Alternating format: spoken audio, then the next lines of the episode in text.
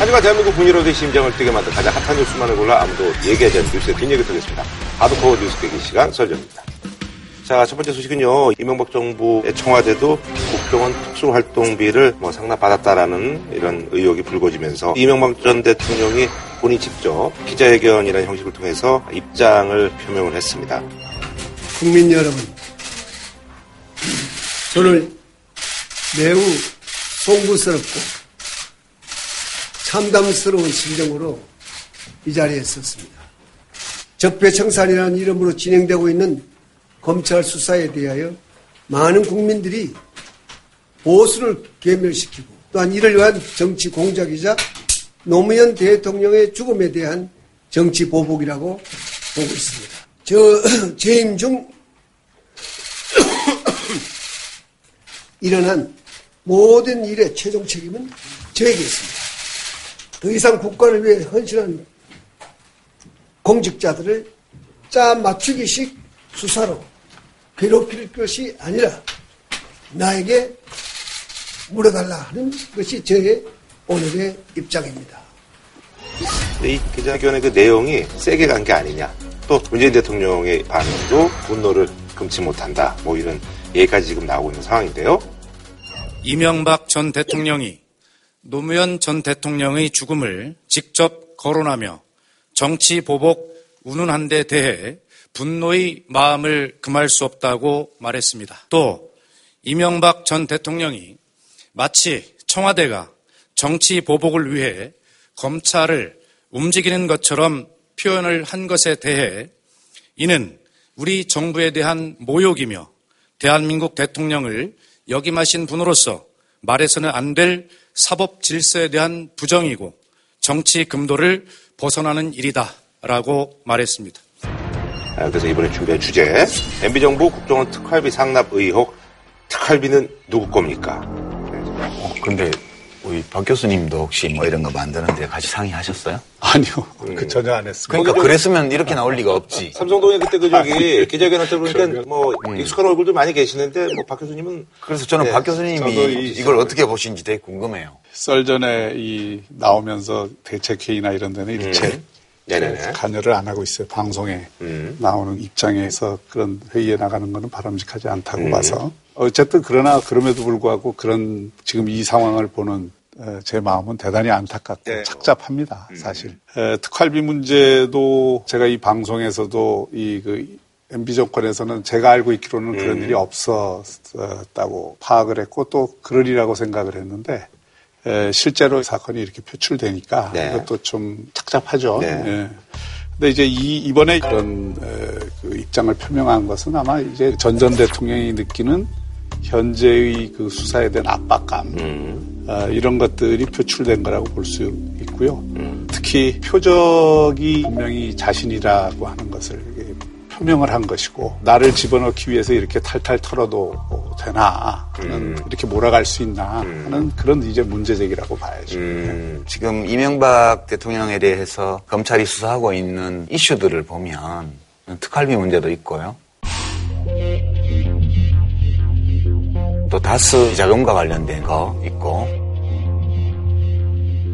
또 김경준 이 스위스 계좌에 가지고 있던 140억 원을 다스가 돌려받는 과정에서 청와대의 개입, 직권남용 의혹 이 여러 건이 있어요. 근데 그런 의혹에 대해서는 일절 해명이 없고 입장 표명만 있었거든요. 박 교수님이 어드바이스를 하셨다면 이렇게 안 하셨을 것 같은 내 생각에는 그죠?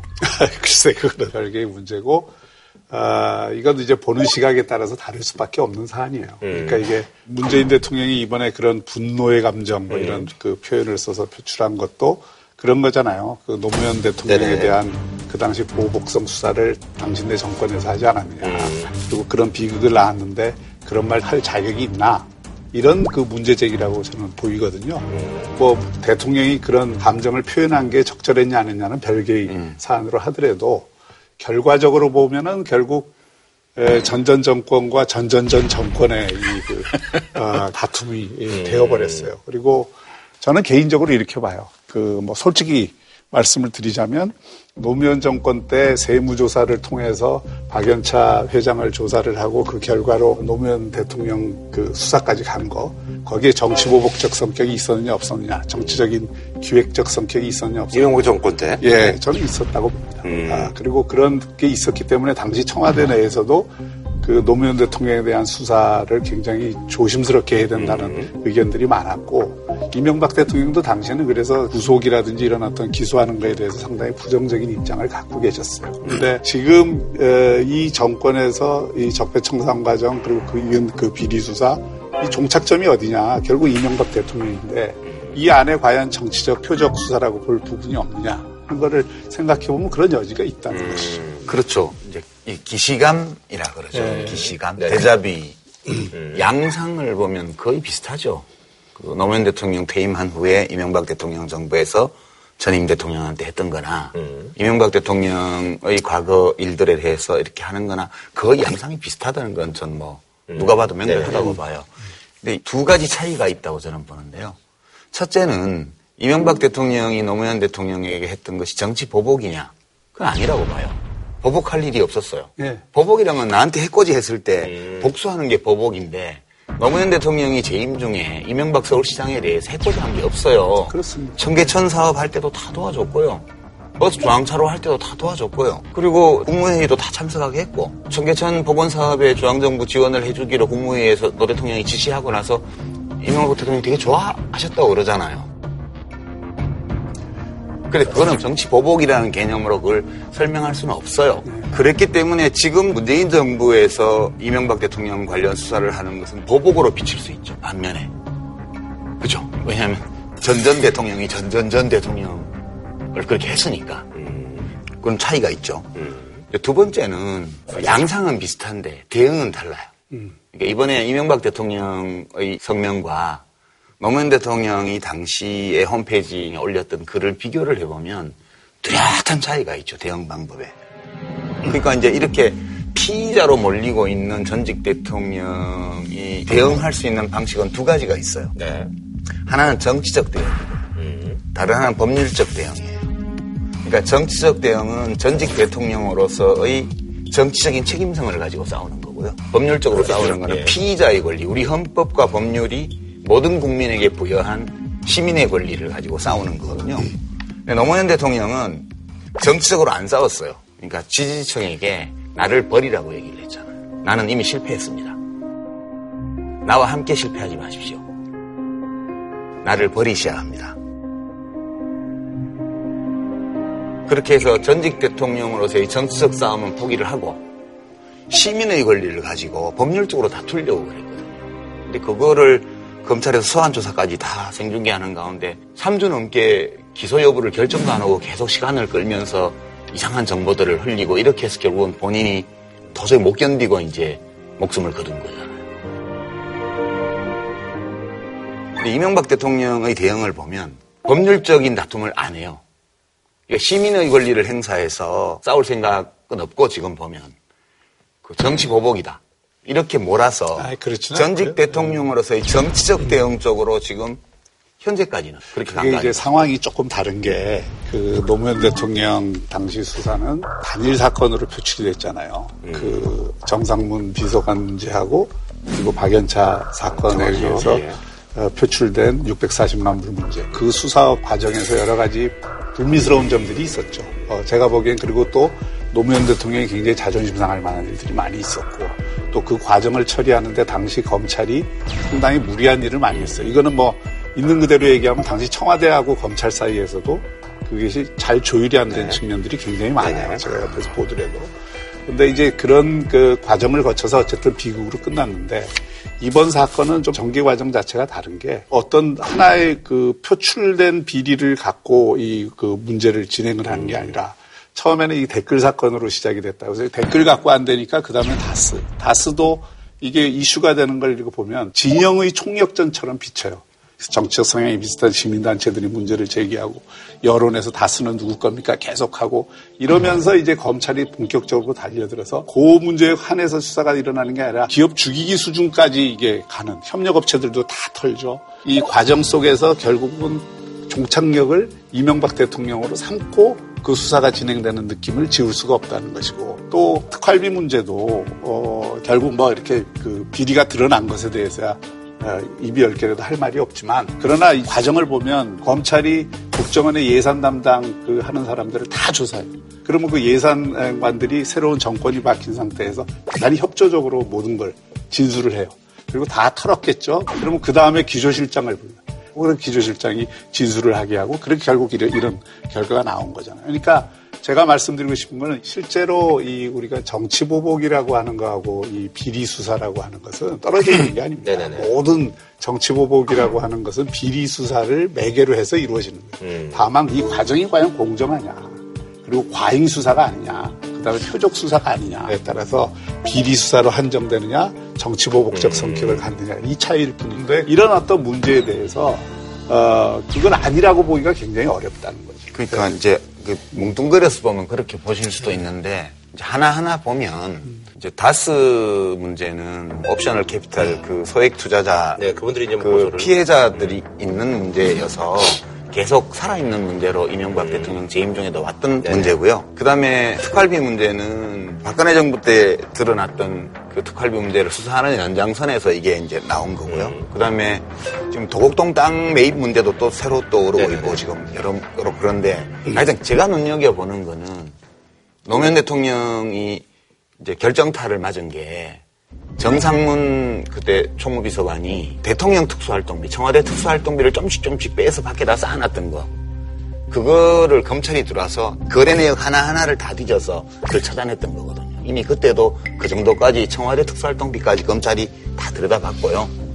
그 다음에 뭐 640만 불 자꾸 얘기하시는데 이제 500만 불은 그 인척인 뭐 연나무계 씨가 이제 회사 하는데 들어간 걸로 다 밝혀졌잖아요. 그거는. 그거는 노 대통령하고 관계가 없는 걸로 이미 다 밝혀졌고. 그다음에 100만 불, 그러니까 10억 원 문제는 노무현 대통령이 바로 시인을 하고 알아보니까 집에서 받아 쓴 거다. 예, 그 표현이 집에서라는 게 아내가라는 뜻이죠. 그러니까 어떤 사안이 불거지면 그 사안에 대해서 본인이 인지하는 사실관계를 이야기를 다 했어요. 그리고 이제 그 사실에 대한 법리적인 해석을 둘러싸고 이제 검찰과 입장이 다를 때는 그건 법정에 가야 되잖아요. 이제 그 싸움을 준비를 하셨거든요. 시민의 권리를 가지고. 근데 이명박 대통령에게 제가 이해가 안 되는 대목은 제기된 의혹들에 대해서 사실관계와 관련해서 단 한마디도 안 해요. 다스는 나하고 관계가 없다고 말하지를 않고 그걸 왜 내한테 물어보냐 얘기를 하고. 그 다음에 뭐 140억 원그 다스가 돌려받은 것도 마찬가지로 그 많은 의혹이 제기되지만 나는 전혀 모르는 일이라고 모르는 일이라고 하든가. 근데 사실관계에 대해서 아무런 얘기를 안 하셔요.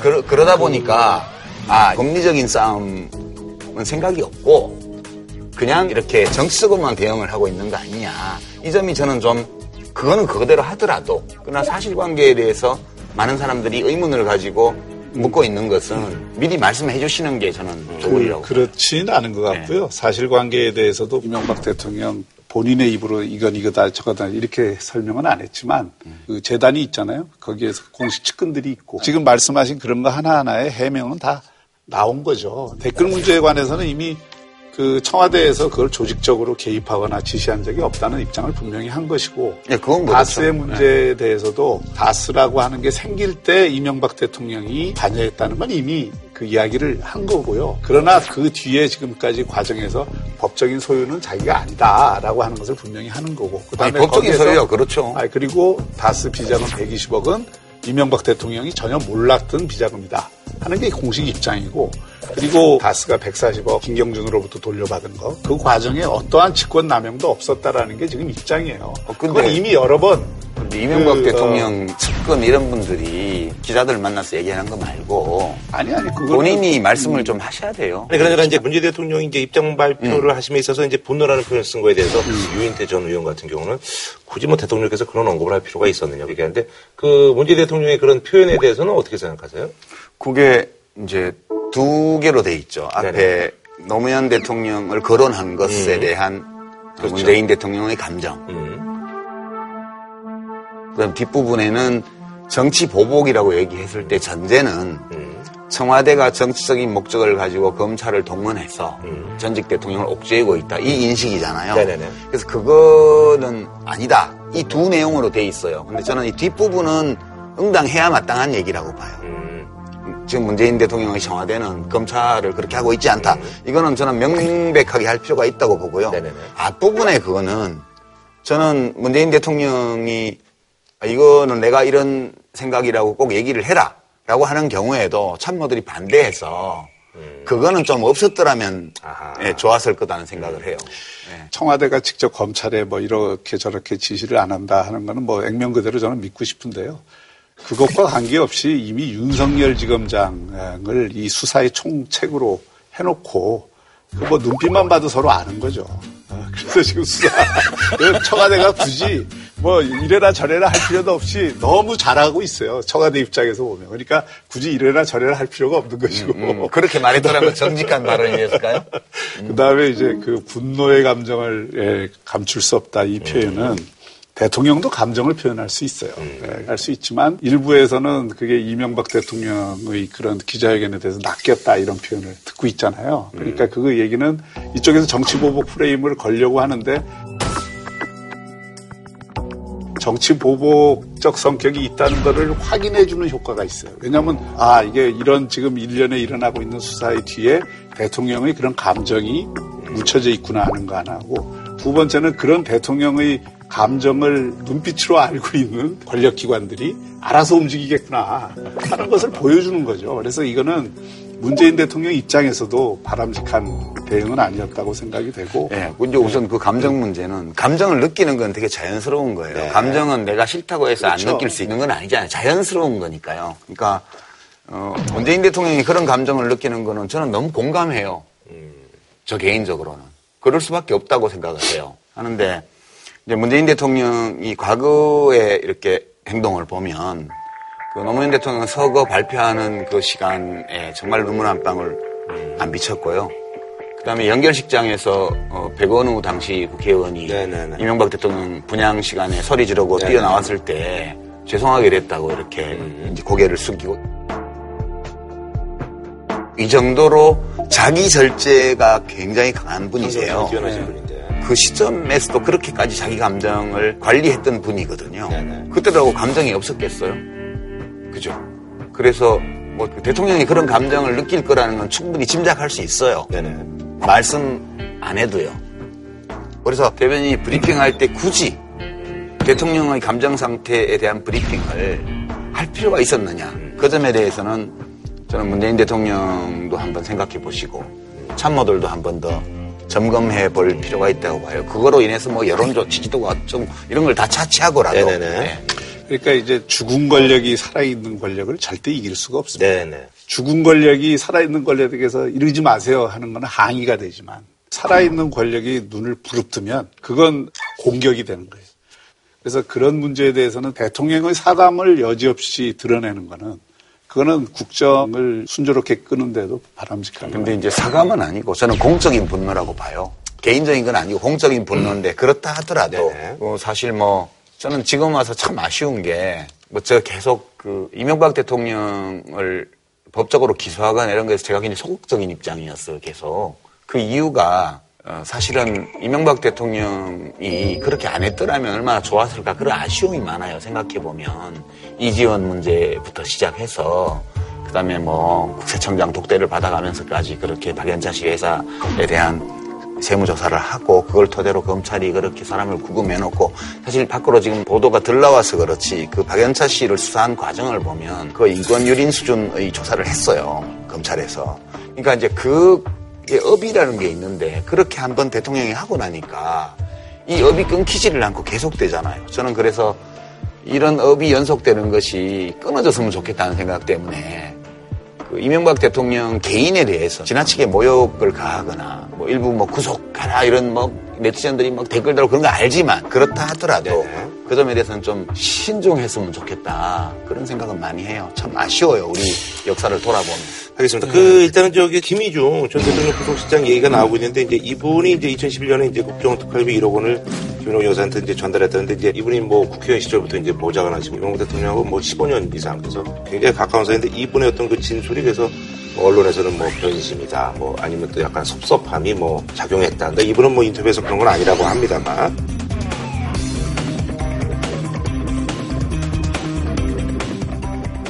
아, 여기에 대해서 좀 근데 이제. 그 언론의 이런 방식의 단독 인터뷰를 지금 아주 중요한 사건의 피의자 신분으로 수사를 받고 있는 사람이 한 적이 있나요?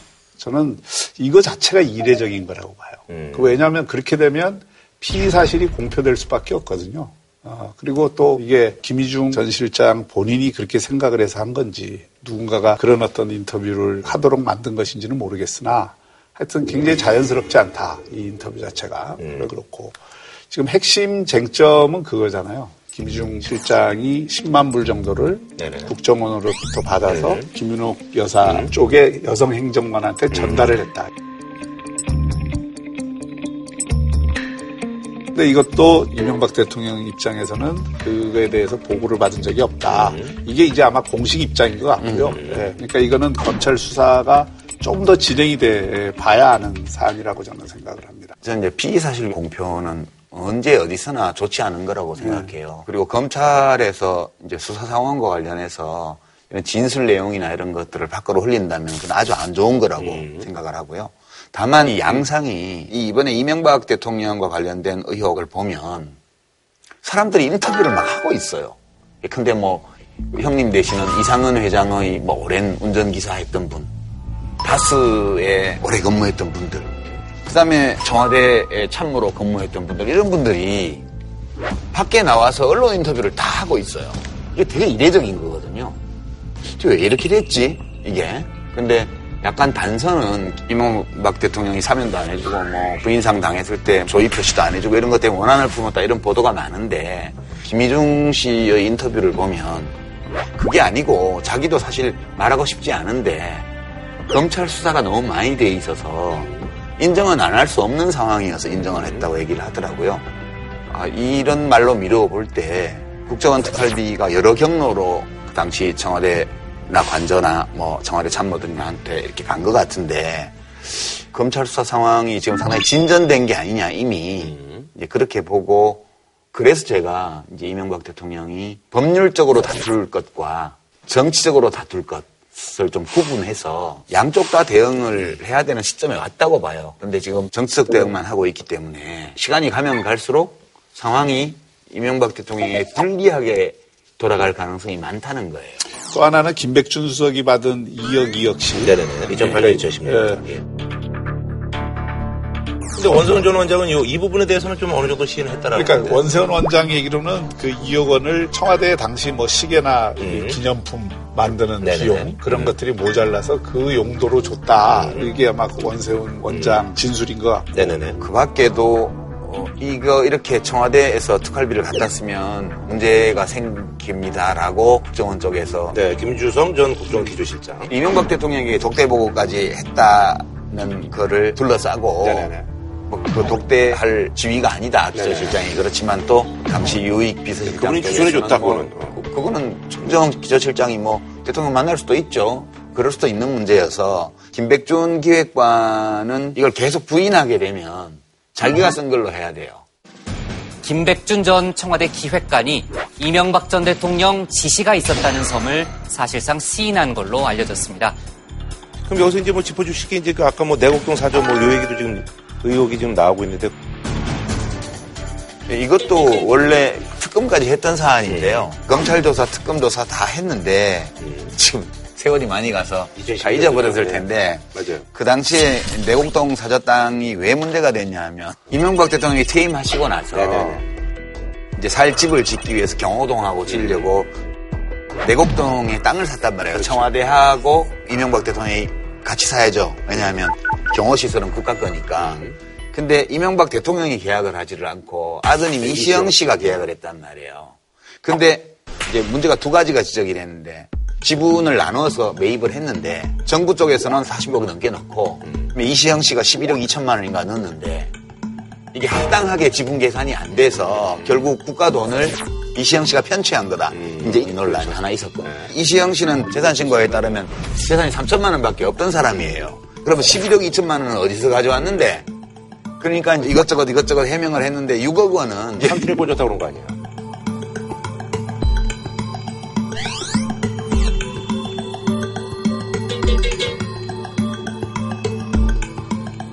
어디서 왔는지를 결국은 해명이 안 된 채로 넘어갔어요, 이게.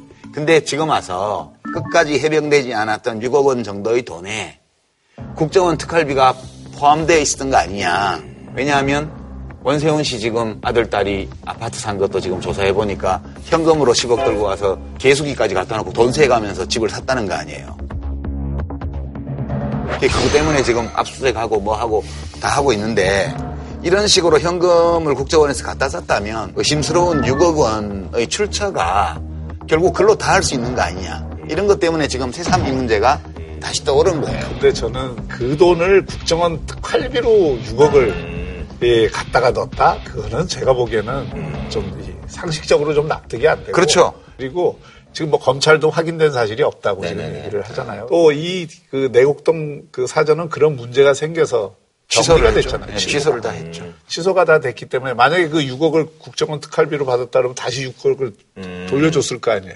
못 돌려주지. 이시영 씨가. 그러면 그거는 완전히 그, 그야말로 불법적인 자금 수수가 그러니까. 이시영 씨가 그거는 제가 보기에는 이시영 씨 진술도 그렇고 그 6억은 도로 그 큰아버지한테 돌려줬다는 거 아니에요. 근데 원래 안 가져왔다는 주장도 있고 그래요. 그러니까 이상은 회장이 베란다에 현금을 6억씩 넣고 사는 사람이 아니라는 거예요. 이런 이상한 얘기가 어딨어요. 대통령 형님이 베란다에 뭐 돈을 현금을 엄청 쌓아놓고 거기 자기가 살 집도 아니고 대통령인 동생이 퇴임하고 살 땅을 사는데 그걸 현금으로 줘요? 당연히 수표로 줘야죠. 빌려줬다는 거지, 빌려줘. 빌려주긴 뭘 빌려줘요. 거기서 나오질 않은 돈이에요. 이게 제가 보기에는. 왜냐면 내가 형님이고 우리 구라씨가 내 동생이야. 대통령 5년 하고 퇴임해서 집을 지어요. 그럼 구라야, 너 공직 수행하느라고 돈이 없지 않니? 이 형이 얼마 모자라? 6억? 알았어, 형이 꿔줄게. 그럼 계좌은혜를 송금해줄게. 이게 정상이지. 무슨 베란다에서 현금을 6억 원을 꺼내줘. 말이 안 되죠. 예. 뭐 어쨌든 그럼 뭐, 뭐 에, 앞으로 뭐 이제 상황 전개는 어떻게 될 것 같으세요? 이제 예측을 해보신다면 참, 예측하기가. 아니, 뭐, 이 살아있는 권력 쪽에서 예측을 해야지.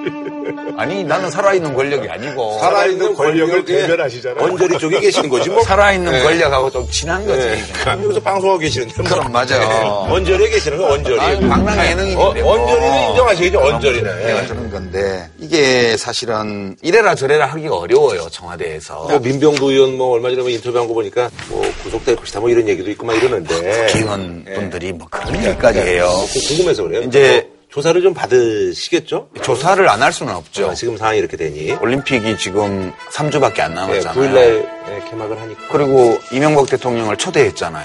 그렇죠. 예, 올림픽에. 그것도 이제 보도에 되더라고요.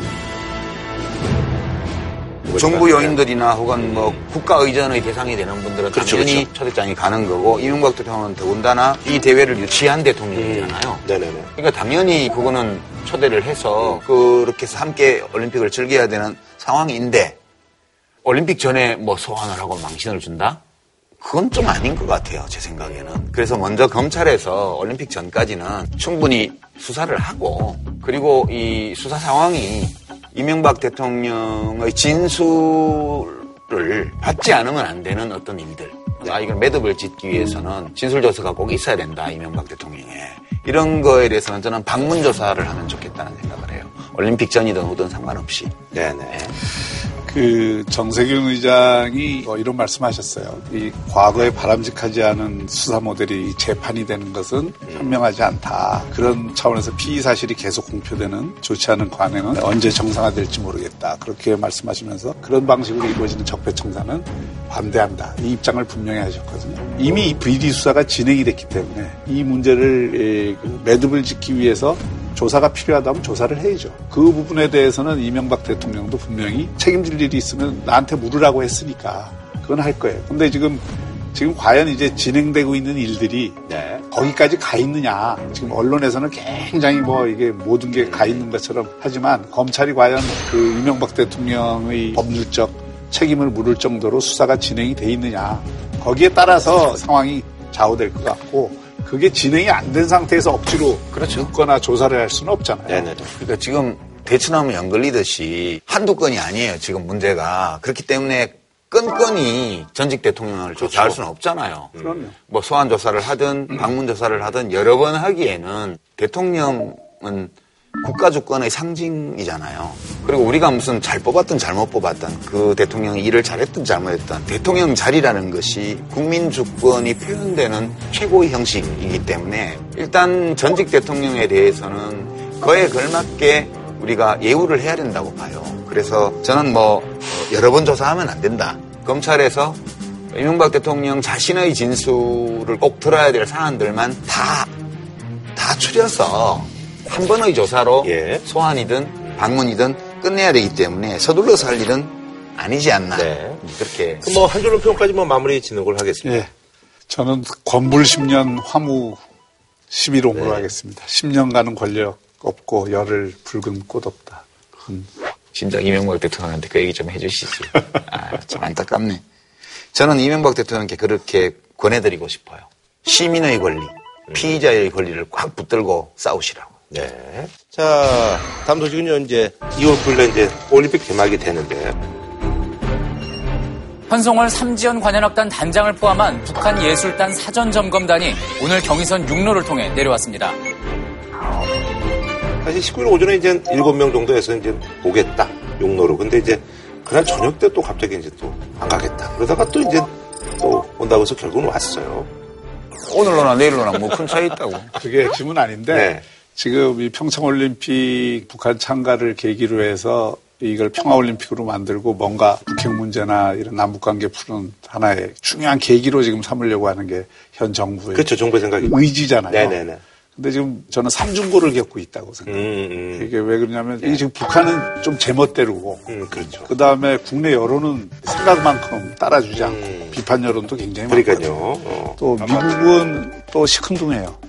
겉으로는 굉장히 뭐 그 올림픽까지 잘해보라 그러지만 뒤에서 계속 딴 소리가 나오거든. 음. 그러니까 이게 문재인 정부 입장에서는 여러 가지로 지금 하여튼 살얼음을 걷는 듯한 많이, 많이 힘들어. 많이 힘들어 맞아. 많이 힘들더래요. 어. 이게, 하루 늦춰진 게 두 가지 가능성이 있죠. 하나는 남쪽을 좀좀 홀딱 애좀 먹여야 애좀 되겠다. 먹여서 좀 길좀 드려야 되겠다. 이런 걸 수도 있고요. 또는 자기들 내부적으로. 계획이 덜 돼가지고 음. 방문단이 오면 그. 여러 가지를 해야 되는데 그거에 대해서 방침이 있어야 아하. 되잖아요. 근데 이게 굉장히 신년사부터 진짜 빨리빨리 진행이 돼가지고 언론 대응이라든지 이런 것들. 네, 그 음. 내부에서 미리 결정해야 될 사항들에 대해서 충분히 준비가 안 안 됐을. 수도 네. 있어요. 그래서 양쪽의 가능성이 다 있는데 첫 번째 경우면 말을 했을 거예요. 불만이 있다고. 불만이 있거나 애먹일 것 같으면 뭐 이걸 이렇게 해라 저걸 저렇게 해라 얘기를 했을 텐데 연기하게 된 경위도 얘기 안 하는 걸로 봐서는 음. 자기들 내부 문제가 아니었을까? 저는 그쪽이 한 51% 정도 가능성이 더 있는 것 같다. 음. 사실 북한이 어떤 결정을 했다가 뒤집는 거는 이게 하도 많이 봐왔기 때문에. 네, 많이 이걸 갖고 뭐 그렇게 크게 놀라고 말이진 않습니다. 예. 그럴 건 아닌데. 우리 숙달 됐어. 근데 문제는 이게 북한이 평창올림픽 참여하는 거를 자기들이 시혜를 베푸는 네, 행동인 것처럼 지금 비치게 하려고 굉장히 노력을 하는 광을 거예요. 광을 팔려고 광값을 많이 받으려고 그렇죠. 광값 하는 받으려고. 지금 굉장히 노력을 하는데 그래서 뭐 이게 우리가 아니었으면은 흥행이 안 돼. 음. 망할 올림픽을 갖다가 우리가 이게 올림픽 그러니까 살려고 겨우 다 3점 날 거를 아. 뭐한 15점, 20점 나게 해준다 이거 아니에요. 어, 그거를 빌미로 해서 북한이 하려고 하는 거는 이 제재의 강도를 좀 약화시켜 보려고 하는 의도가 있는 거거든요. 근데 남북 단일팀 구성과 관련해서 이제 사실은 뭐 문재인 정권의 어떻게 보면 호의적인 세대가 이제 2030 세대인데 2030 세대가 이제 이거 관련해서 불났다부터 해가지고 뭐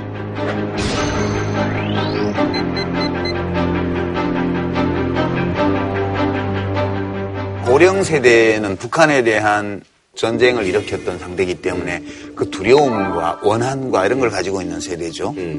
그 다음에 50대, 40대 여기까지는 단공 교육을 엄청 그렇죠 받았고 북한도 자기들 인민들을 속였지만 우리 정부도 또 일방적으로 북한을 악마로 묘사하는 이런 교육을 우리한테 했잖아요. 매일 늑대 그리고 그랬죠. 예, 예. 그것과 견주어서 이 문제를 판단을 하기 때문에 그런 것들을 해소하는 데 높은 가치를 둬요. 예, 지금 20대 애들도 30대 초반까지는 북한하고 얽힌 것도 없고 어, 자기들은 또 자유로운 조건에서 자랐고 그러니까 이 새로운 대한민국 월드컵 4강 이런 큰 이벤트들과 성과를 거치면서 자신감을 갖고 있는 세대예요. 근데 이 세대가 볼 때는 국가 이런 게 중요한 게 아니고 인간이 중요한 거예요. 특히 여자 아이스하키 팀이 문제였는데 거기 이제 어, 우리가 실력도 떨어지고 그랬지만 그동안에 열심히 외국인 감독 영입해서 열심히 훈련하고 해서 이제 북한도 두 번이나 이기고 이제 잘 나간단 말이에요. 뭐 성적이 어떻게 되든 상관없이. 네. 그런데 옛날에는 이북이 우리보다 여자 아이스하키가 좀 쬐대는데 그거 섞으면 그러면 거기 지금까지 열심히 해온 우리 선수들은 뭐 되는 거야? 이게 왠지 공정성의 관념을 해치는 거예요. 그래서 그게 참 중요한데 문재인 정부를 지지했던 20대, 30대가 가장 중요하게 생각하는 가치는 공정함이에요. 문재인 대통령이 한 이야기 중에 젊은이들의 공감을 제일 많이 불러일으켰던 얘기가 기회는 평등할 것입니다. 과정은 공정할 것입니다. 결과는 정의로울 것입니다. 이게 문재인 대통령이 젊은이들 가슴을 울린 가장 큰 메시지거든요. 근데 이번 일은 그 가치 기준에서 보면은 있죠. 일이 벌어진 거예요. 왜냐하면 그게 한 명이 됐든 두 명이 됐든 세 명이 됐든 단일팀 구성에 의해서 그 사람들이 배제된다 그러면 이게 과연 공정한 거냐. 그리고 이게 결국 정치적인 목적을 위해서 스포츠를 이용한 거 아니냐. 이런 인식이 있는 것이고. 근데 다행인 거는 국제 아이스하키 협회가 되게 일을 잘해줬어요. 이게 엔트리가 23명이잖아요. 네네, 23명입니다. 우리 측안은 북한 선수 대여섯 명 정도가 단일팀에 합류하는 것이었는데 IOC는 북한 선수 12명 합류를 결정했습니다. 단일팀 선수 구성은 35명으로 상대 국가보다 대엔트리가 많습니다. 이 이유가 뭐냐를 봤더니 여기도 또 사정이 있더라고. 아이스하키는 제일 센 게 북미 아이스하키 있는 그렇죠. 거잖아요. 예, 그게. 프로팀들이 다 예. 있잖아요. 여기 선수들이 안 온대요. 동계올림픽에. 음. 그리고 아이스하키 흥행이 굉장히 지금 떨어지게 됐는데 이게 이제 북한에서 광 파는 거잖아요.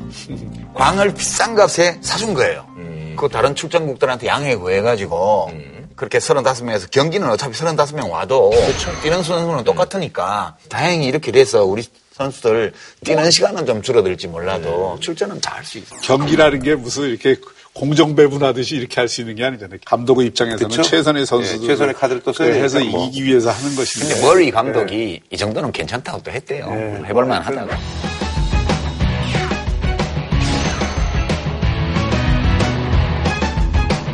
여하튼 이 젊은 세대의 특히 예민한 공정성에 대한 예민한 감각 그러니까요. 이건 되게 좋은 거거든요. 음. 그래서 이번 일을 계기로 삼아서 아무리 국가적으로 우리가 인정할 수 있는 큰 목표가 있다 하더라도 그 목표를 이뤄나가는 과정에서 우리 국민 누구도 납득할 수 없을 정도의 그런 불이익한 처분을 받는 일이 없도록 앞으로도 해나가야겠죠. 자, 우리가 상대평가 좀 해봐야 돼요. 이제 북한이 뭐, 그 전에 무슨 올림픽이나 월드컵 같은 거 뭐 공동 개최 얘기 나왔을 때 그때 북한이 요구한 거에 비하면 이 약과예요. 그때는 막 무조건 반칙하자고 막 그랬거든. 지금 겨우 4개 종목에 선수 절반은 12명은 여자 아이스 하키이고 나머지 10명밖에 없잖아요, 선수가. 그렇죠. 그러니까 북한이 그냥 형식적으로만 참여하는 거예요. 그러나 이제 명분을 자기들이 얻으려고 그러는 거고 우리가 바라기로는 이 선수단 보내면서 뭐 김정은이 특별 성명 하나 발표해서 어, 이번 일을 계기로 해서 앞으로 한반도의 평화를 우리가 안착시키기 위해서 대륙간 탄도미사일 실험도 이제 그만하고 핵 실험도 그만하겠다. 그럼 뭐 기왕 만들어 놓은 거 어쩔지 이거는 미국하고 잘 얘기해 보겠다. 이 정도 해주면 그러면 좋겠지. 심한 고민하지 마시고. 근데 그렇게 안 해주잖아. 그렇죠. 네. 예, 뭐 올림픽 잘 되길 기원하는 그냥 일단 지켜보는 걸로 이렇게 해서 그리고 이제 한반도 기구 공동 입장에 대해서도 역시 뭐, 뭐, 예년과 예. 좀 다르게 찬반 여론도 역시 그럼요. 마찬가지로 참 여론이 무섭다는 생각을 하는 게 네, 무섭죠. 네, 그 국민들이 다 판단을 하고. 거예요. 왜 북한이 지금 여기 올림픽 와서 주인 행사 하려고 하는 거며 이 시작 이후에 과연 이게 순조롭게 갈 거냐에 대한 의구심들도 다 있는 것이고 그런 과정에서 이게 무슨 뭐 단일기만 만들어 갖고 음. 한다고 이게 대수냐 음. 하는 심리도 있다고 그렇죠. 그러면. 예, 예. 그러나 이게 그 단일팀을 구성하기로 한 이상 그 한반도기 를 개막식에서 들고 나가는 것은 뭐 불가피한 일이라고 봐야죠. 근데 하여튼 저쪽에 광값을 과하게 물었다고 그 관값을 다 지불하려 그러면 안 되죠. 그러니까 이게 저는 좀 쿨하게 했으면 좋겠어요. 지금까지 진행된 거는 불가피하다 하더라도 이번에 뭐 현성으로 왔는데 너무 과잉 대접을 한다. 아, 대접 잘해야 돼요. 유령이 왔잖아요. 유령? 네. 2013년도에 총살당해서 죽었잖아요. 현성을. 무슨 뭐 음란물 만들었다가 10명이 공개 총살당했다고 뉴스에 다 났잖아요. 예, 그때 그 가짜 뉴스가 있었죠. 가짜 뉴스가 아니라 대한민국에서 최고 센 신문이 보도한 거예요.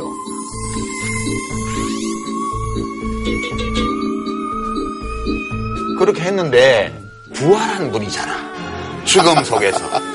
우리가 예우를 해야지. 그런 사람 드물잖아. 우리 지금 선수들이 대단히 중요하잖아요. 그렇죠. 동계올림픽에서 우리 선수들이 빛을 보고 각 분야 경기들이나 뭐 이- 이런 게 화제가 돼야 되는데 지금 그런 화제는 다 묻혀버리고 음. 북한에 뭐 현성월이 와서 1박 2일 하는 게 온종일 생방송되고 또 뭘 먹었냐 뭐 무슨 얘기했냐 이런 거가 오히려 화제의 중심이 되면 이게 사실 주객이 전도되는 현상이 그럼 이거 보면서 좀 걱정되는 거는 지금 막 코트는 머리 걷고 뭐 머피 목도리를 뭐 은영훈이 뭐니 뭐 묻혀라 거기 봐가지고 뭐 이런 거 맨날 보도하고 있어요. 근데 언론에서 이거 좀 안 해줬으면 좋겠고요. 이런 시답자는 이런 거에 중점 안 뒀으면 좋겠고요. 그리고 뭐 이공기하고 뭐 김정은 초상화, 김정일 초상화 갖다 놓고 막 불지르고 이런 거는 좀 참아줬으면 좋겠어요. 저는 아, 미워할 만한 충분한 이유가 있다는 걸 인정할게요. 근데 좀 그건 좀 참아줬으면 어떨까 하는 바람이 있어요. 뭐안 참아질 거예요. 자, 뭐 다음 소식으로 넘어가겠습니다. 지난 15일 서울시가 서울형 미세먼지 비상 저감 조치 그냥 간단하게 얘기하면 이제 대중교통을 미세먼지가 이제 좀 심한 날에는 무료로 이렇게 예, 운영을 하겠다. 시간을 정해서. 여기에 대해서 이제 시민들의 반응이 많이 엇갈리고 여당 내에서도 반응이 엇갈립니다. 그래서 이번에 준비한 주제 미세먼지가 뭔지 미세먼지 대책 효과는인데 요즘 진짜 춥고 갑자기 또 뭐 진짜 미세먼지 생기고 그래서 3만 3이라는 그런 신조어가 나왔다고 하는데 예. 그래서 박원순 시장이 이제 이거에 대해서 작년부터 이걸 하신 거더라고요. 보니까. 예산을 편성해놨어요. 예. 작년부터 한번 했던 건 50억씩 이렇게 이제 든다고 하니 올해가 또 선거이니만큼 또 얘기들이 아주 많습니다. 예. 우선 서울시장 입장에서 보게 되면 음. 서울 시민들이 무서워서 외출을 못하는 상황이잖아요. 마침 방학이라 그래도 낫지. 음. 아이들이 학교 가야 되는 시기 같으면 더 문제였을 거예요. 그렇죠. 그래서 이제 서울시장으로서 서울시의 예산을 가지고 뭐라도 해야 되겠는데 할 수 있는 게 뭐 있지? 해봤더니 이것밖에 없는 거예요. 음. 그래서 아무것도 안 하고 그 하늘만 원망하기보다는 뭐라도 더 욕보이래, 더 욕보여. 왜 무역과요? 아, 뭐라도 해야죠, 서울시장이. 그렇게 봐요, 저는. 이 정책이 미세먼지를 줄이는 정책 이 되기는 대단히 어려워요. 어렵죠. 아, 왜냐하면 이번에 이거 해서 한 1.7% 줄었다 교통량. 교통량. 음, 근데 그거는 탔죠. 미세먼지가 많은 날은 집에서 안 나오는 사람들이 많아요. 그거 고려하면 하나도. 없는 거다, 어. 그러니까 미세먼지 저감 효과는 거의 없는 거예요. 음. 그러면 뭐에 효과가 있냐? 미세먼지 나쁜 날 이 대중교통 타는 시민들 그래도 2,500원이라도 좀 예, 아끼게 해주는 음. 그런 효과는 있겠죠. 그게 어디요? 그러니까 그거는 미세먼지 그래도 정책이 아니지. 아, 시장님 예. 우리한테 신경 써주는구나. 그런 느낌을 들거 자, 아니에요. 그런 그게 미세먼지를 목표로 해서 쓰는 정책인데 미세먼지하고 관계가 없다면 거기에 또 세금을 하루에 50억씩 쓴다면 이거 포퓰리즘이라고 비판받아도 할 말이 없는 거죠. 그래서 서울시에서는 주장하는 게 이제 국내에서 사실 발생되는 그런 미세먼지가 많다라는 그런 얘기잖아요. 사실 미세먼지는 국립환경과학원 조사로도 국내 미세먼지가 전체 미세먼지에 차지하는 비중이 30% 내지 50%인데 겨울철과 같이 이렇게 고농도일 때는 60% 내지 80%가 국외에서 온 것 때문에 원인이 있는 거예요. 그러니까 중국 에서 온 게 고농도일 때는 제일 커요. 확실치 그리고 않아요. 아니 지금까지 연구의 결과로는 그렇고 국내 요인도 있죠. 국내 요인도 있는데 제일 중요한 게 뭐겠어요? 경유차 아니에요? 경유차. 노후 차량이 문제인 네네네. 거고 경유차가 지금 한 29% 차지하는 거고 건설 기계가 22%, 냉난방이 12%, 발전소 11%, 비산먼지 10% 정도인데 그 다음에 휘발유 차량이 전체 한 4%밖에 안 돼요. 그거는 충분히 종합적인 연구 결과는 아직은 아니라고 봐요. 휘발유도 만만치 않아요. 자, 바로 그 점이 중요한데 예. 자동차 바퀴에서 나오는 분진 있잖아요. 분진, 분진. 이것도 상당히 중요한 원인이에요. 그죠? 답을 찾아야 우리가 대책을 세울 텐데 제가 썰전에서 원인 규명이 안 됐다고 얘기한 지 네, 지난번에 한 말씀하셨죠. 1년 반 된 것 같은데 여전히 신뢰할 만한 데이터가 없어요. 그러니까 이 2017년 문재인 정부 들어서 9월 달에 네. 미세먼지 종합 대책을 정부 차원에서 세워 놓은 게 있어요. 음. 각 부처가 협의해서. 그 대책에 의하면은 모든 걸 복합적으로 이거는 접근하지 않으면 안 된다는 음. 답이 이미 나와 있는 거예요. 그러니까 석탄 발전소 같은 것들도 줄이고 산업 시설 뭐 이런 데에서 그런 것도 줄이고 노후한 경유차 줄이고 음. 네네. 종합적인 대책을 세워서 미세먼지를 줄이겠다 하는 계획이고 그건 장기 계획으로 지금 나와 있어요. 그게 비교적 종합적으로 이 방향은 잘 설정을 했다고 봐요. 음. 네네네. 지금 뭐 할 일이 없으니까 그거라도 한다고 하는데 할 수 있는 게 없어요. 자, 그런데 그럼 서울시에서. 거꾸로 미세먼지 오니까 전부 지하철 타세요. 시민들한테 지하철 공짜로 태워줍니다. 이렇게 한 거 아니에요. 근데 지하철이 미세먼지가 많아요. 그렇잖아요. 에, 심각하잖아. 그러면 시민들을 안전하게 미세먼지로부터 보호해야 될 서울시가 미세먼지 많은 곳에 몰아넣는 정책을 한 거거든요. 그래도 하여튼 차가 덜 나오면 좀이라도 낫다는 거예요. 그런 거라서 이게 소위 말해 언발의 오줌 누기 같은 그런 거일 수는 있지만 그래도 그 거거든요. 언발 그냥 서 있는 것보다는 낫다 이거야. 얘기는. 국민 세금을 그렇게 쓰면 안 되지. 국민 세금을 언발에 오줌 누는 데 써서 되겠어요? 그것도 오는데 어떻게 우선 급하게 그렇게 언발에 하고 오줌 넣어봤자 언발이 풀리지가 않잖아. 근데 이거에 대해서는 서울 시민들의 뭐 반응이라든지 이런 것들은 뭐 반반. 에, 반반 아, 반반이야, 나왔는데 반반. 그거야 미세먼지 때문에 좋아하는 건지 지하철 공짜로 타서 좋아하는 아, 건지 그건 이제 뭐라도 하는구나. 이게 반. 이거 왜 해? 이게 반. 그와 관련해서 우리가 이제 실증적인 결과들이 있잖아요. 과거에 했던 정책 가운데. 네네네. 예를 들어서 이명박 시장 때 시작이 돼서 오세훈 시장이 확 확산을 시킨 게 이 버스를 다 대렌지. 대렌지로 바꾼 거거든요. 그 전에는 전부 매연을 아, 미세먼지. 많이 가는 버스들이 경유- 많다가 경유 버스였어요. 그게 싹 없어졌거든요.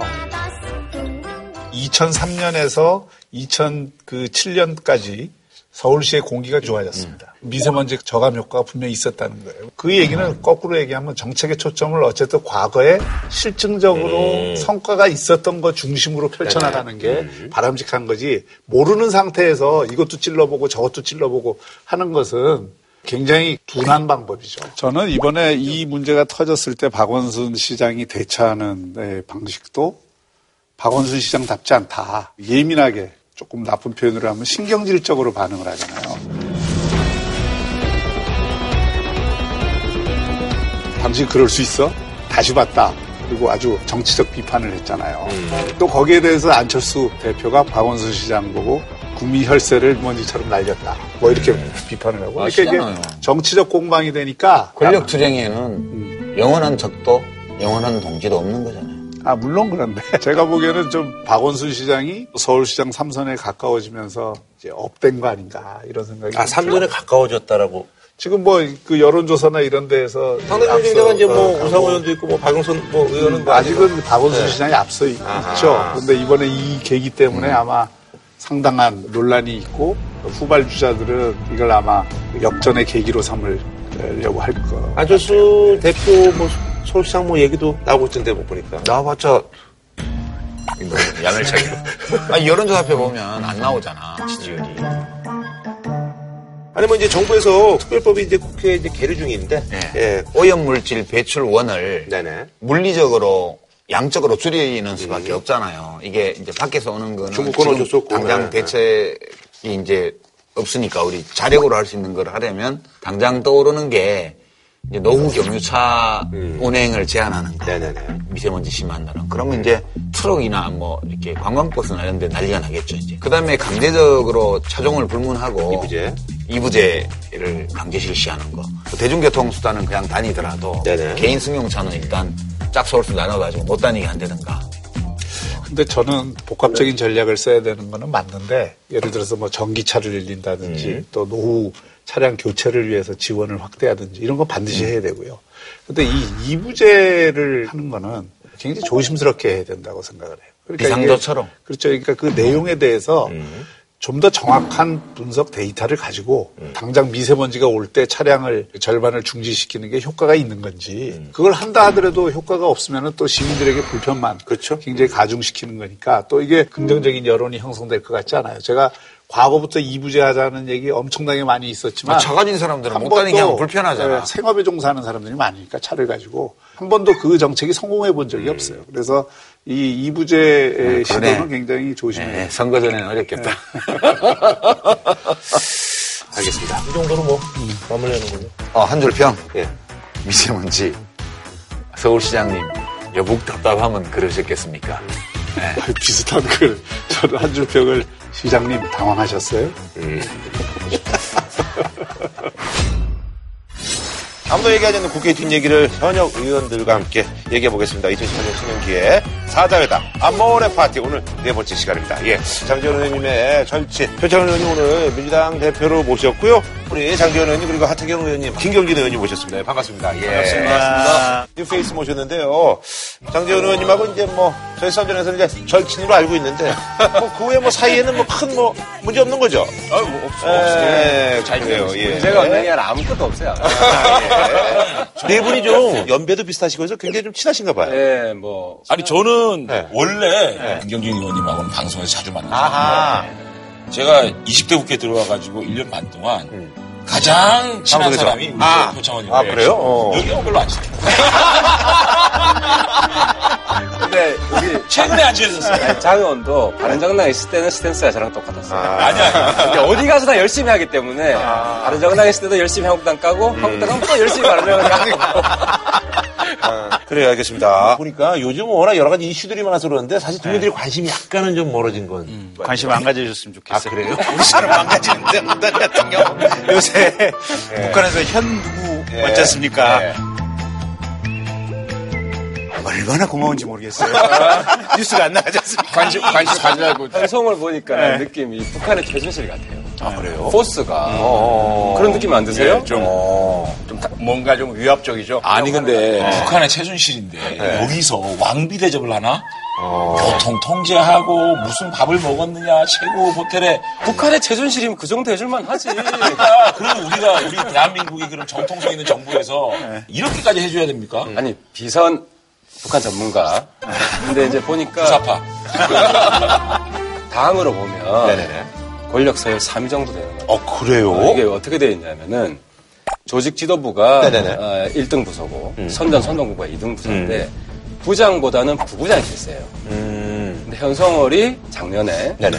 선전 선동부 어, 부부장이 되었다라는 뉴스가 있는 거 보면 어허. 실제로 김정은의 복심을 내려보냅니다. 내려와서 실수하면 안 되거든요. 네네. 북한은 달라요. 공개적으로 드러나는 직함하고. 네네네. 그래서 어, 주사파 우습게 보지 마세요. 근데 기본적으로 제가 경찰 입장에서 보자면 현송월이 강릉 서울 왔다 갔다 할때 네네네. 그건 안전 유지지 무슨 뭐 공주 대접 이런 거 없어요. 그 KTX도 그냥 일반 칸에 탔고요. 네네네. 어, 위해를 방지하기 위해서 뭐 사법 경찰관들 경호를 좀 해, 주고 있을 뿐이지. 북한에서 내려올 때 비공개로 내려와서 은밀하게 가서 공연장을 둘러보고 딱 공연장을 정하는 것이 맞지 않았느냐. 이렇게 뻑적지근하게 와가지고 그냥 온 언론에서 뻗어나게 밖에 이 자체가 북한의 체제 선전을 하고 평창 동계 올림픽은 사라지고 현성으로만 보이는 북한 김정은만 보이는 그것을 우리 대한민국이 판을 깔아주고 있는 그런 부분에 아쉬운 거예요. 21세기 대한민국에 몰래 왔다 갔다 하는 게 비공개가 가능하냐고요. 저는 충분히 비공개 불가능해요. 충분히 저는 할 수 있다고. 아닙니다. 아니, 은밀한 거 좋아하나 재수실 짱 나는 거고. 그러니까. 아니 우리처럼 망해가는 국민의당도 반사적 이익을 보니까 좋은 거야. 아, 그럼 이렇게 정리하는 걸로 하고, 예, 알겠습니다. 네 분 의원님들이 남이당 소식으로, 어, 여러 가지 이제 소식들을 갖고 오셨는데, 공교롭게도 마음이 통했는지, 남이당 당대표 소식을 음, 그렇죠. 갖고 오셨습니다. 그래서, 부제는 남이당 대표 소식으로 저희가 한번 시작을 해보도록 하겠습니다. 자, 일단 말이죠. 우리 표창원 의원님께서는, 아, 아무래도 요즘 뭐 이쪽이 이제 뭐 움직임이 활발하잖아요. 뭐 이쪽은 뭐 이제 의원님. 입장은 좀 다릅니다만 어쨌든 통합신당의 두 축인 국민의당 안철수 대표 그리고 이제 바른정당의 유승민 대표를 꼽으셨는데 근데 이 자리에서 네네. 원래 안철수를 보호해 주던 분은 우리 김경진 의원인데 오늘은 과거에, 과거에. 안철수를 그렇게 잘 알지 못하는 하태경이 보호해야 하는 좀 모시고 오시오. 앞으로 전해주세요. 같이 좀 제가. 제가 우리 안철수 대표님을 부탁드릴 테니까 잘좀 아니 모셔주세요. 사실 이제 저희 그 서준에 나오셔가지고 네. 안철수 대표가 이제 세 가지 덕목이 있다 해가지고 이제 이제는 세 가지 덕을 가졌다. VC를 만들 어서 전 국민에게 20년 이상 공짜로 배포를 해왔다. 네. 큰 양보를 두 번이나 했다. 어, 예. 앞으로 4차 산업혁명이 있고 당신은 미래에 대한 가치를 가졌다. 이 생각은 이제 바뀐 거죠. 아니요, 그건 맞는 얘기지. 그건 맞는 얘기야. 되면 아니, 그게 팩트가 틀린 일이 하나도 없잖아. 어. 이 덕목 세 개는 유효 하나. 유효 하나. 어. 하지만 대통령 선거를 치르면서 유심히 옆에서 지켜봤더니 그것만 가지고는 대통령 되기에는 턱없이 부족하더라. 사실은 대선 때 안철수 후보 뽑아달라고 열심히 국민들께 부탁도 드리고 얘기를 이제 했는데 후회한다? 입을 쥐어버리고 싶다. 어, 그 정도야. 아, 본인의 입을요? 네. 안철수 의원과 이제 우선 제가 그 가장 궁금한 거는요. 안철수 대표가 국민의당 그 백드랍 을 쌍난으로 했잖아요. 그 양당 통합에 대한 상징이다 이렇게 보고 있는데 쌍난 중에도 상난이 있고 하란이 있거든요.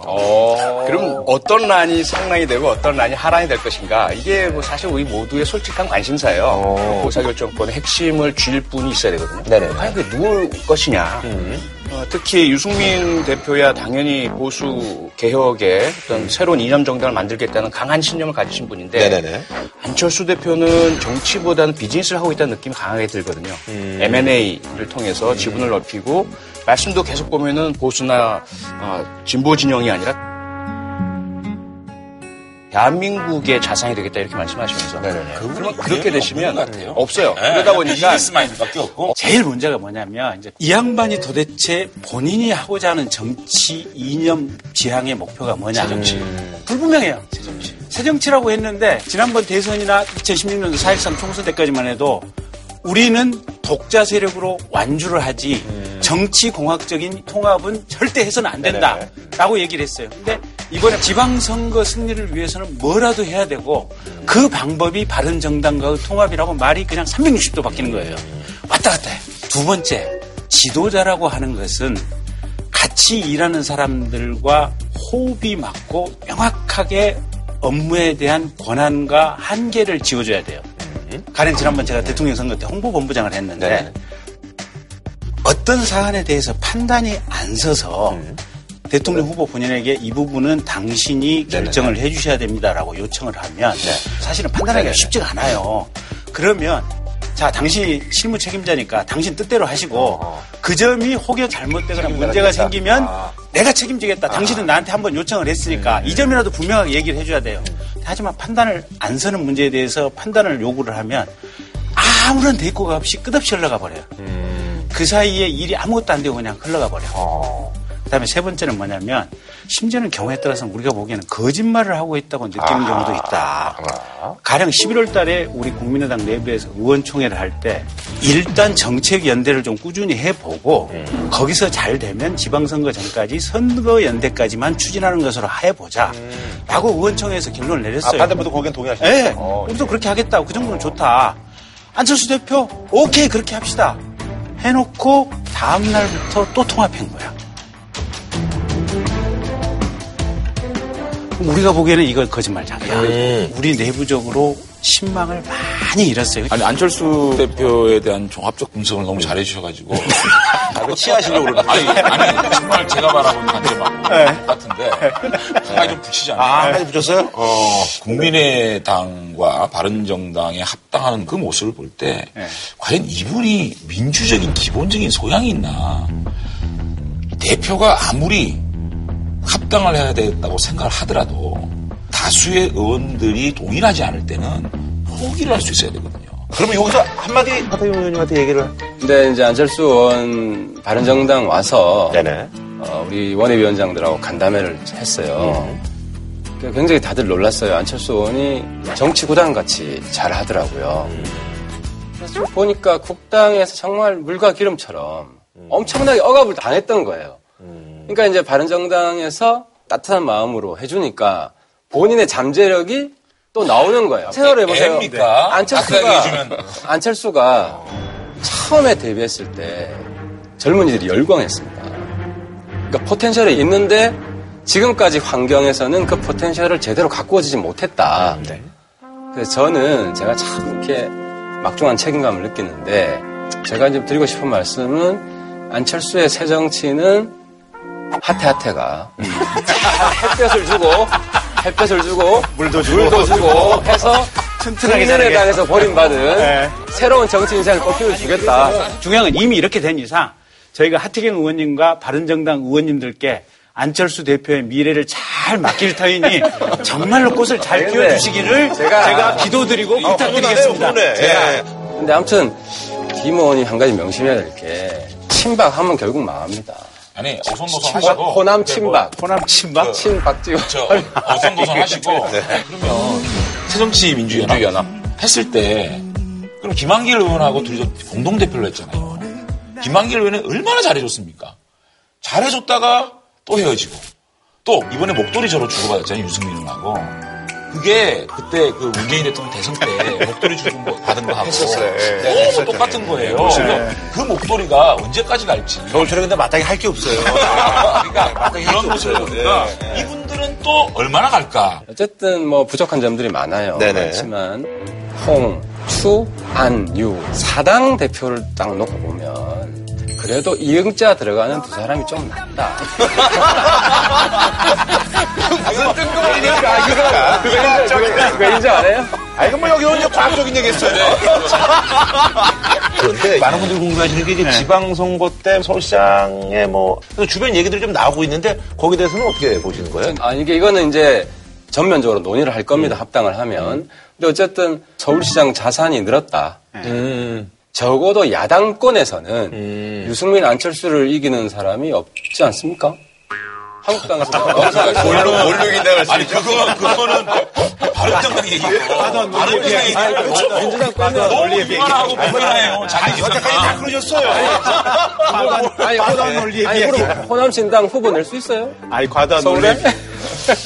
아니, 어떻게 보세요? 민주당 쪽에서. 그렇게 아, 일방적으로 일단 하죠. 문 네. 안철수, 안철수. 대표께서 예, 출마설. 스스로가 서울시장 마다하지 않겠다 이런 말씀을 하셨고 바른정당에서도 아마도 가장 적임자 아닐까 싶어요. 그래서 가셔- 당선 유무를 떠나서? 되잖아요. 네, 출마하는데 얘기가 있죠. 올림픽 정신. 아, 근데 여기는 그럼 누구 나와요? 너 궁금하던데. 저희가 지금 네. 아주 돼요? 카드를 네, 준비하고 있습니다. 그런데 기운이 통합신당 쪽으로 오는 게 서울 선거 구도가 사실상 민주당 통합신당 1대1 구도로 갈 가능성이 높아요. 그렇게 되면 아마 영주가 흐를 수 있습니다. 지금도 저쪽에서 이쪽으로 녹화하는 사람 있단 말씀이죠. 별 아이고 근데 제가 아니, 어원지 그렇대요, 어원지. 제가 좀 이제 그 대한민국에서 자꾸만 극중주의, 중도 얘기를 하는데 이 중도라고 얘기하는 건 미국에서 뭐 스윙보트라고 얘기하는 겁니다. 진보가 집권해야 되느냐, 보수가 집권해야 되느냐. 그 시기에 적당한 세력에게 표를 몰아주는 것이 스윙보트예요. 한국당 실질적인- 인정 안 한다니까요. 인정을 안 하는데 왜 거기는 4% 5%밖에 안 되나요? 아, 자, 이제는- 그다음에 이제는 자, 그래. 경제 실량을 얘기해. 때문에 달라지죠. 통합하고 지위를 오르면 얘기하세요. 자꾸만 예측만 하지 마요. 하태경 의원은 전부 다 가상현실에서 지금 유토피아를 꿈꾸는 사람 같아. 가상현실. 네? 유토피아. 그래서 제가 과거에 같은 당 하셨던 분들이잖아요. 같은 당 안철수 의원이 우리 설전 지방선거 끝나고 한번 다시 모이면 제가 얘기하는 허상이 뭔지 음. 나올 거라고 봅니다. 네. 그럼 이제 네 분이 안철수 그리고 유승민 대표에 대해서 한. 주평은 좀 해주시길. 예. 안철수, 유승민 준비된 이별 계약 동거 언제 깨질 건가? 아, 야. 개혁 보수 신당을 꿈꾸는 유승민과 정치적 자산 확보를 위해 M&A를 꾀하는 안철수 동상이몽. 아, 동상이몽. 저희 안 대표가 사실은 이혼, 재혼, 이혼, 재혼을 지금 반복하고 계신 분이거든요. 그래서 이번에 유승민 대표하고 3혼인가요? 이제 4혼인가? 어쨌든 이번은 정말 길고 잘 되기를 저희가 진심으로 빌어드릴게요. 예, 예. 저는 이게 안철수, 유승민 산소 통합이다. 아. 이게 이제 안철수의 이응, 예. 유승민의 이응을 합쳐서 O2. 오, 야, 그것도 만드셨구나. 우리는 어, 야. 연탄가스 정당이 아니라 산소 통합 정당으로 다시 태어납니다. 산소 호흡기 달고 있는 거죠. 요번에 요번에 괜찮았어요. 요번에 괜찮았어요. 편집 안 당한다, 이거. 산소 호흡기는 비상용으로 제가 가지고 있겠습니다. 그거 떼면 끝나는 거지.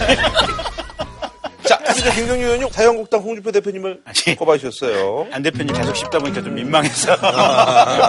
홍 대표님도 좀 비판해 드려야죠. 예, 예, 예, 예. 어, 예, 이제 예. 고명으로 구색이 좀 맞으니까. 홍준표 대표님도 최근에 여러 가지로 꼬이는데 거기도 지방선거 대비해서 인재 영입이 안 되는 것 같아요. 보니까. 예. 한동안은 큰 소리 확확 쳤거든요. 인재 영입해서 전략 공천해서 그 사람을 바로바로 대표 주자로 내보내서 우리 지방 정권 먹겠다 이렇게 하셨는데 최근에 보니까 안 되나 봐.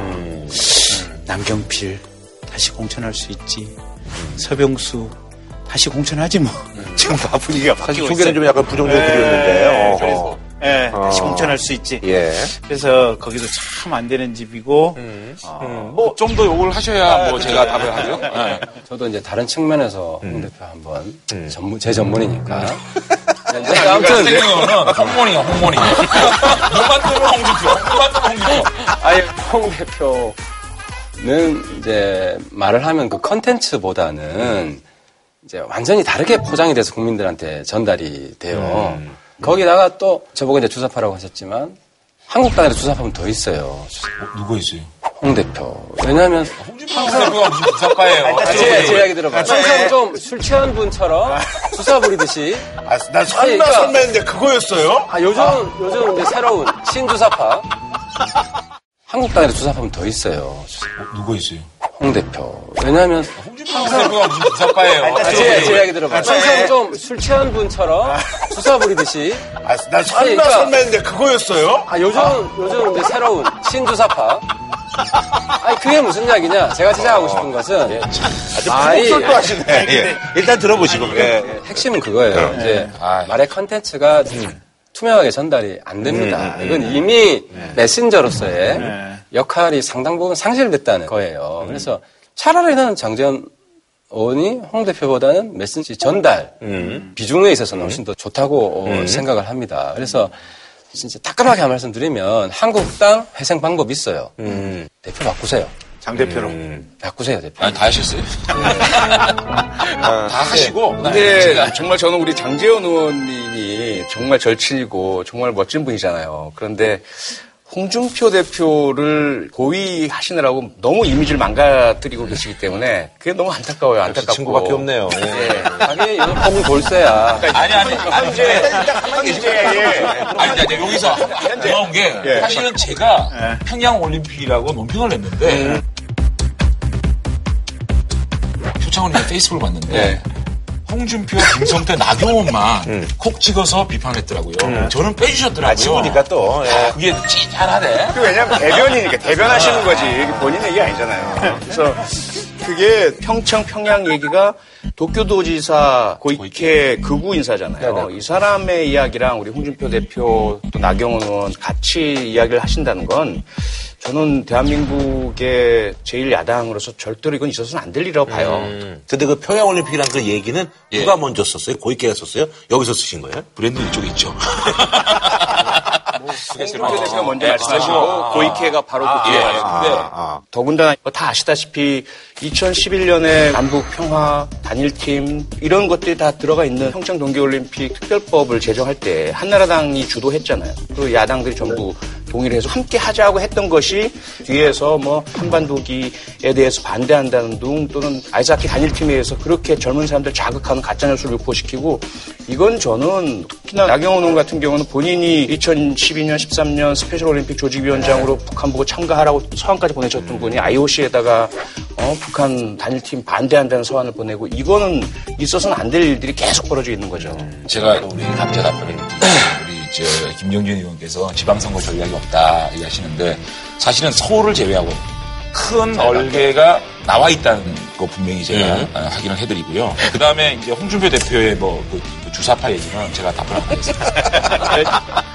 그 다음에 이제 고익계하고 비슷하다고 말씀하셨는데 저희가 평양 올림픽이라는 비유적인 반응을 썼다 그래서 고익계 같은 극우 인사로 얘기하는 거는 저는 너무 보편화 일반화시키는 거다. 같다고 그런 게 아니라 그다음에 같이 보조를 맞춘다 또 말씀드렸죠. 아, 보조를 맞추는 건 절대 아니고요. 다른 게 너무 많습니다. 고익계. 그 다음에 문재인 정권이 물론 북한을 참가시켜서 평화를 장착시키고 또 남북 대화의 물꼬를 트는 거 이런 과정에 대해서는 긍정적으로 보는 면이 있습니다. 다만 이거를 북한과 함께 하는 과정에 있어서 굉장히 세련되지 못하고 북한의 입장만 일반적으로 들어주는 부분이 있다.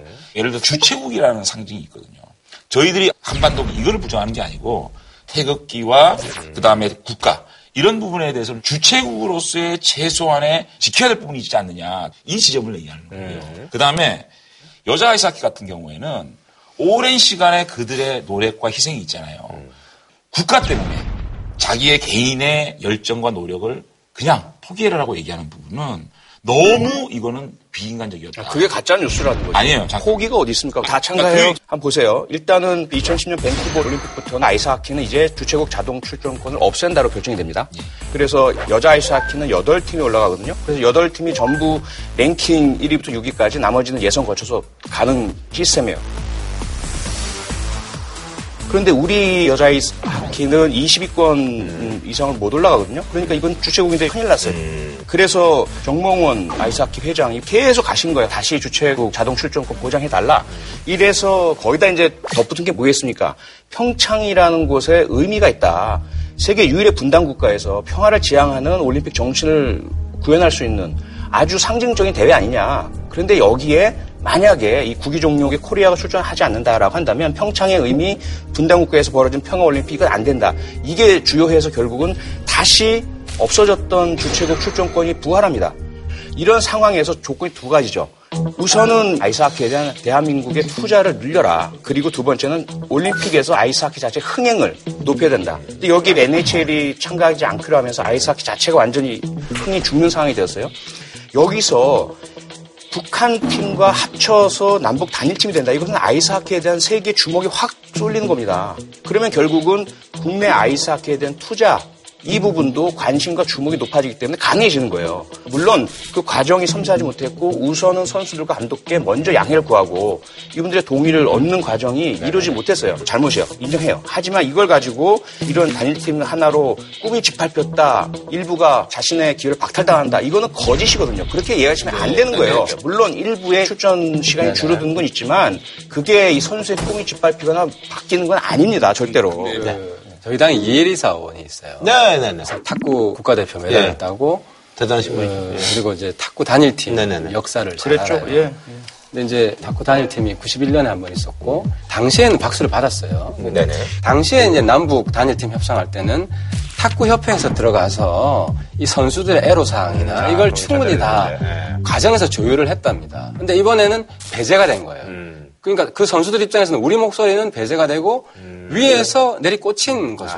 그러니까 이게 지금 알, 알잖아요. 촛불 정신이라는 게 절차적 정당성이기 때문에 이걸 건드린 거예요. 그래서 아무튼 정의로운 공정성 이런 문제에 대해서 분명히 정부가 좀 잘못한 게 있다. 이 부분은 오랜만에 좋은 소리 했네.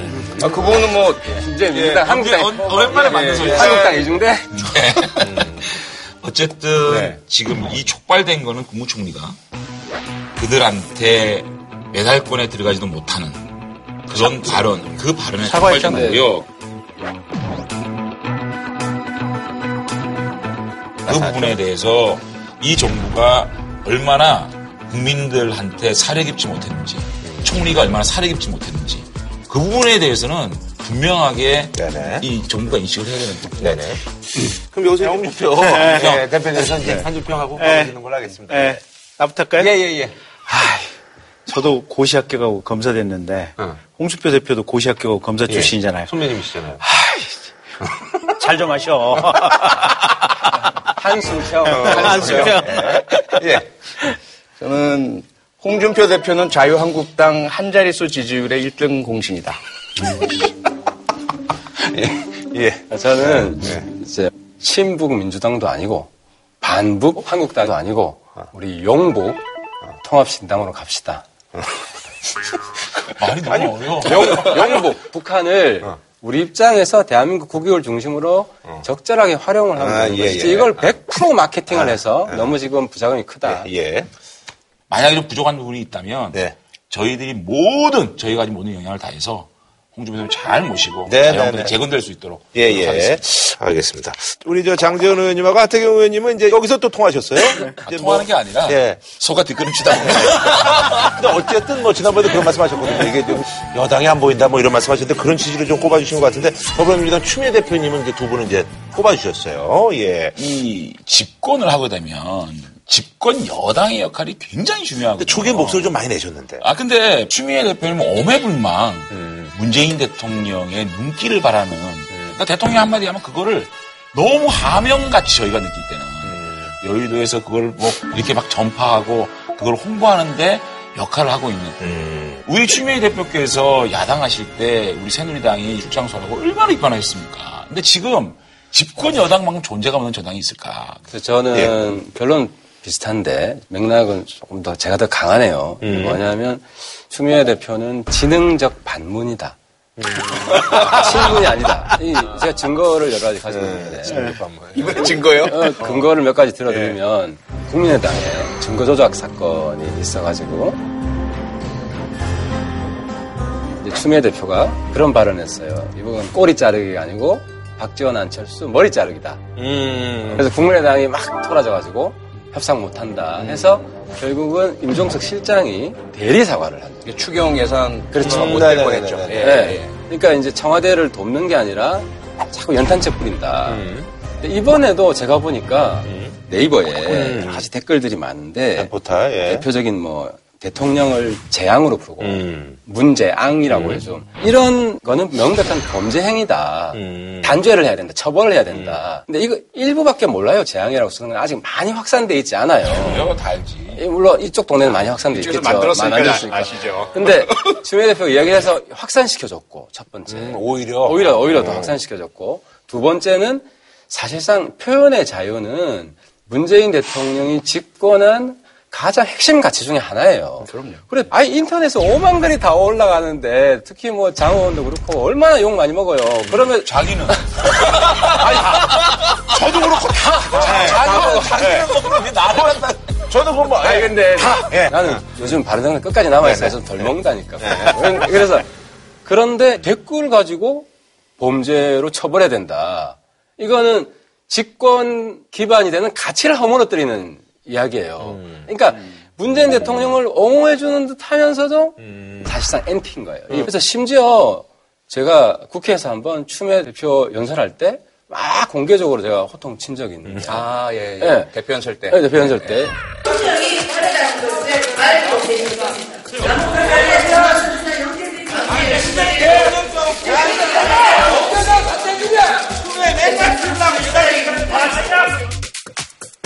어, 민주당에서 하태경 형이 맞는 거 아니냐. 어, 그럴. 예, 예. 분들이 공개적으로 인정 못 하시겠지만, 속으로는. 민주당 약간 아닌 것 같은데 다른- 속으로, 다른 쪽에 아니, 민주당 맞아. 누군지도 알아. 근데 이제 속으로는 아마 상당 부분 공감하시지 않으실까. 두 분의 지적에 상당히 뭐 일리가 있다고 생각을 해요. 하지만 예. 제가 추미애 대표님을 옹호를 해드리면 네. 첫째 장재원 의원님 말씀하신 당 대표가 청와대와 다른 목소리를 안 낸다라는 음. 이런 부분에 있어서는 어떻게 보면 저희들 불찰이죠. 제 밑에 뭐 초선 재선 의원들이 너무 지금 태평해요. 가만히 있어요. 자기 표현 너무 태평해. 아니, 그거를 자기의 잘못으로 돌리는 그런 당에 대한 아니, 충성심은 아니, 가인 정말, 충성이다. 정말 제가 지금 저희들의 지금 분위기가 대선 때까지 완전히 막 초긴장에서 나섰다가 아 이제 정권 교체했으니까 정부에서 알아서 하겠지 이런 일부의 좀 분위기가 있어요. 있는 집안이 원래 그래요. 있는 집안이. 그런데 두 번째 부분 표현의 자유 부분은 사실은 그게 자유한국당의 영향을 살짝 받으신 게 아닌가 싶어요. 아시다시피 자유한국당이 지난 2017년 10월 23일 날 네이버에 대한 전쟁을 선포합니다. 그렇죠. 고발 조치가 들어갑니다. 한국당이 고발했죠. 자유한국당이 예. 이제 그런 일련의 흐름들이 계속돼 왜 왔어요. 이렇게 못된 것만 배워요? 아니 근데 문제는 뭐냐면 새벽 시간대 올라온 어, 정부나 대통령에 대한 좀 부정적인 기사에는 댓글과 공감 이게 막 수천 개씩 막 달리는 거예요. 갑- 갑자기 순간적으로 그런 것들을 이제 우리 당원이나 지지자분들은 매크로 조작, 프로그램 조작 의혹이 있다. 그리고 그걸 왜 가만두고 있느냐? 민주당은 뭐 하느냐? 이제 이러한 비난성 항의가 많이 집중되고 아니, 방금 이야기는 추 대표를 오히려 더 디스하는 것 같은데. 아니, 아니, 아니, 추 대표가 홍 대표를 배웠다 이말 아니, 아니에요? 그러니까 그렇게 돼서 갑자기 너무 많은 민원이 제기가 되니까 아. 마 스트레스가 많으신 상황에서 어, 최고위원 회의에서 한마디 하신 것 같아요. 근데 당해보시면 아시겠죠. 그게 얼마나 황당한지. 아, 저는 저희들도 뭐, 예. 사실은 이명박 대통령을 뭐라 그런지 아십니까? 쥐박이라 그랬어요. 박근혜 대통령을 뭐라 그런지 압니까? 박근혜라 그랬어요. 이회창 총재 뭐라 그런지 압니까? 이회충이라 그랬어요. 그거를 그거 홍보하지 마세요, 이렇게. 저희 국회의원들도 국회라 그러잖아요. 저희 개소리 많이 듣거든요. 보면 어떤 때는 사실은 있다 보면 좀 저희들도 감정의 생채기가 굉장히 많이 나요. 근데 그래도 참고 끝까지 언급을 안 해야 되는데 집권 여당의 대표가 그 부분을 굳이 언급한다? 아주 할 일이 그렇게 없으신 것 같거든. 여당의 대표는 기본적으로 말이 없으셔야 돼요. 말을 안 하면서 야당과 그 대표 레벨에서 소통을 하고 배후에서 뭔가 열심히 해야 되는데 본인이 말을 한다고 하는 것은 배후 소통을 안 한다는 뜻이야. 그게 안타까워요 보면. 그다음에 두 번째 열성적 지지자들이 포털에 댓글 다는 거 있잖아요. 네네네. 그러면 보수 쪽의 열성적 지지자들도 있고 진보 쪽의 열성적 지지자들이 있는데 제가 볼 때는 이쪽에 달빛 기사단이 최강이에요. 여기는 군단급이고. 여기는 연대급이고 연대는 돼. 우리는 우리는 한개 분대도 안 돼. 그러다 보니까 우리는 이 달빛, 아, 지금 달빛 연대감이 기사단에 있다니까. 찍히면 우리는 쑥대밭이 돼요. 그래서 근데 그런 문제 때문에 사실은 국 개의원이라고 불리는 저희들이 우리가 받아들여야 저희- 돼요. 저- 받아들여. 저희들이 받아들여야 된다고 생각을 하는데 대표님께서 아직도 보면 생채기가 나는 것을 보면 좀 안타까워요 보면.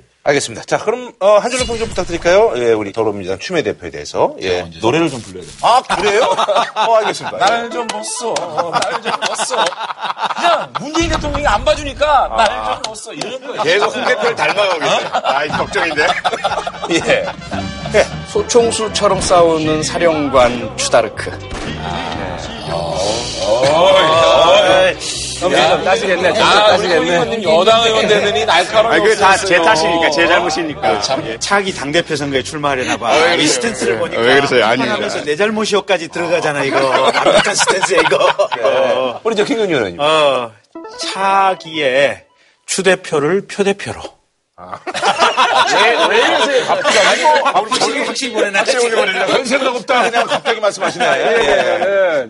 저는 문상추하 문하추상. 그러니까 이제 지능적 엔티라는 건데 문 대통령에 대해서 문이 올라가면 추가 떨어지고 문이 떨어져야 추가 올라간다는 생각을 하고 있는 것 같다. 아. 전 속마음이 네, 좀 알겠습니다. 제 분석입니다. 아, 저희가 이제 그 4주간 함께 했는데요. 그래서, 어, 뭐, 간단하게 좀 소감 어, 부탁드리겠습니다. 너무 즐거웠고요. 예, 예, 예.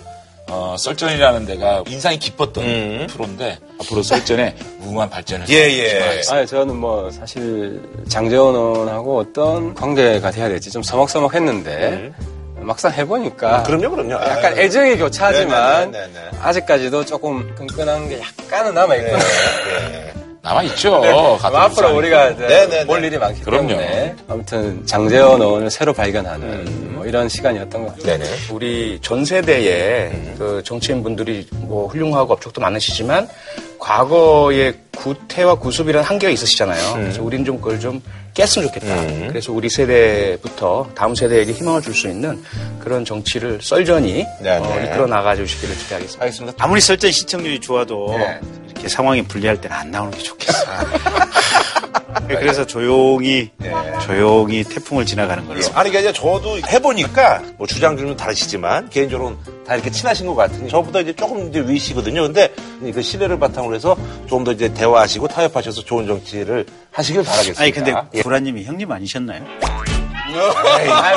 무슨 소리세요? 보안이라고. 예, 75년생인데? 70년생이야? 네. 6원이 아니세요? 6년생이야. 아, 요정이 씨하고 진짜 요정이 씨가. 아, 정말. 아 나 피부 요정이야. 알겠습니다. 예, 아유, 네, 감사합니다. 예, 고맙습니다. 감사합니다. 예. 아유, 아유, 수고하셨습니다. 예, 감사합니다. 예. 한우 특갈비살은 모범갈비살에서 문화상품권을 진한 국물 설렁탕 도가니탕 전문점 푸주옥 공무원 강의는 에듀피디 정관장이 만든 남자의 홍삼 올칸 모국어 습득 방식 튼튼 영어 시메스 영재사고력 활동수학 신선한 초밥 다양한 즐거움 쿠우쿠우에서 백화점 상품권을 드립니다. JTBC